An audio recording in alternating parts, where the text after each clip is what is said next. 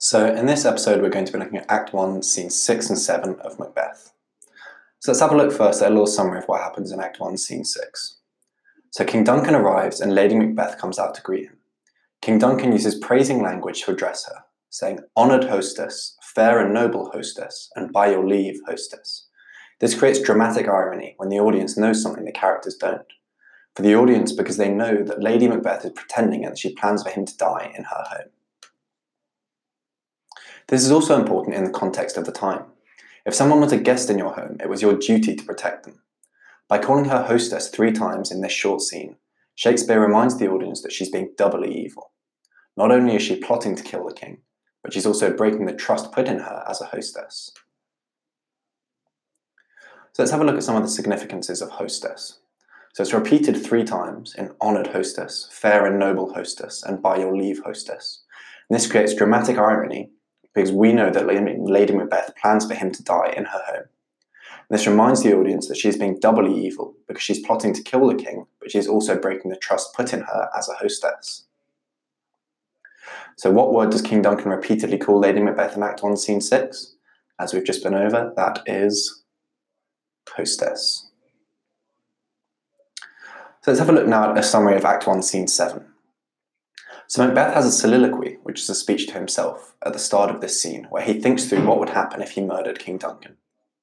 He thinks that if he could kill King Duncan, and that could be the end of the matter, it would be fine. But he knows that there will be consequences if he does kill the king. He is struggling to take action. He realizes the only thing making him want to kill King Duncan is ambition. Lady Macbeth then comes onto the stage, and Macbeth tells her that they will not go further with their plans, saying, We will proceed no further in this business. But in this scene, it shows that Lady Macbeth is really manipulating Macbeth into murdering King Duncan. She uses several techniques to persuade Macbeth.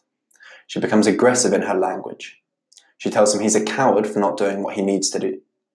She tries to show him the positive outcomes if he does do it, that he'll be more than just a man. And she makes him feel guilty for breaking a promise to his wife. Lady Macbeth tells Macbeth that she plans to get King Duncan's men drunk. She wants to do this so that they can do whatever they like to the unprotected king and then blame the servants. Macbeth agrees to go through with the plan and they return to the celebrations.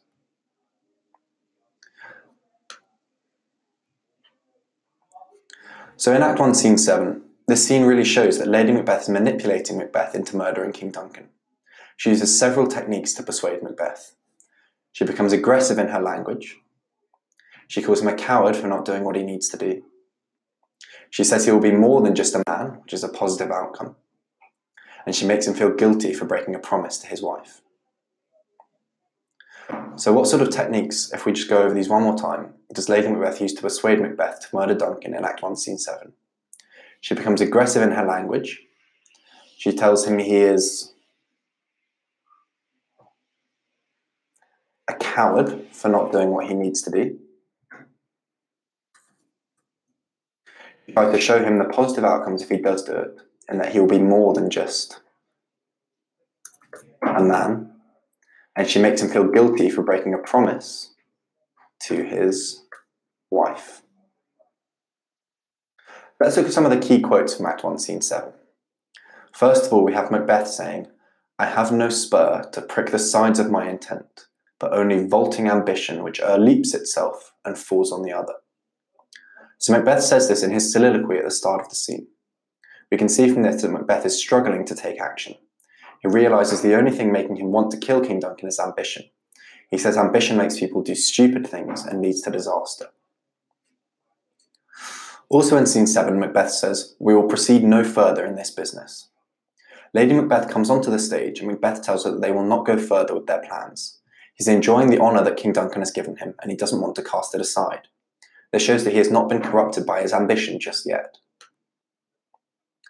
Then Lady Macbeth says, though, Live a coward in thine own esteem, letting I dare not wait upon I would. So this scene shows Lady Macbeth really manipulating Macbeth into murdering King Duncan.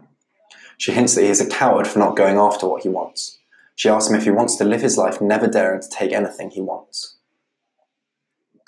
Macbeth also says, Bring forth men children only, so Macbeth praises Lady Macbeth's strength here.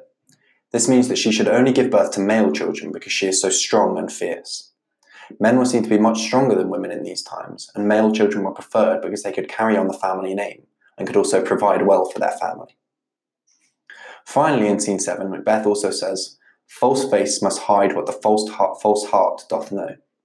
At the end of the scene, Macbeth decides to go through with the plan after much pressure from his wife. He tells Lady Macbeth that they should go back to the celebrations but hide their true intentions. So let's just try and remember one, some of those key quotes from Act 1, Scene 7. So first of all, we have bring forth men,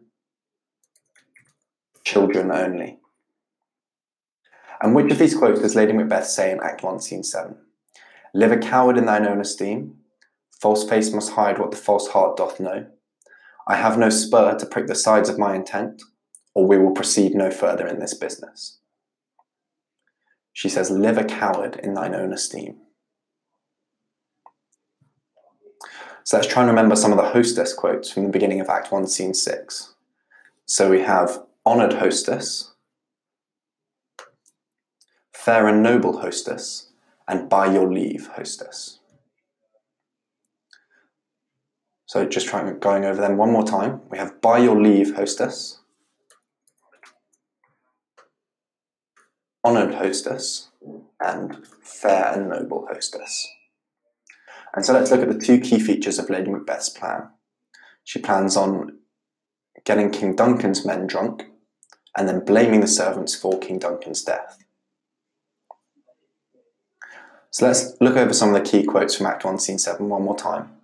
We have false face must hide what the false heart doth know. We have I have no spur to prick the sides of my intent, but only vaulting ambition which o'erleaps itself and falls on the other. We have bring forth men children only. Live a coward in thine own esteem, letting I dare not wait upon I would. And we have we will proceed no further in this business. So let's look at the significance of the men children quote that Macbeth says to his wife. So it's praising Lady Macbeth's strength in that she should only give birth to male children because she is so strong and fierce, and at those times men were seen to be much stronger than women. Male children were preferred because they could carry on the family name and they could provide wealth for their family. So let's try and remember some of those key quotes. We have, I have no spur to prick the sides of my intent, but only vaulting ambition, which o'erleaps itself and falls on the other. We have false face must hide what the false heart doth know. We will proceed no further in this business bring forth men children only, and live a coward in thine own esteem. And that's all you need to know about acts, uh, scenes 6 and 7 in Act 1 of Macbeth.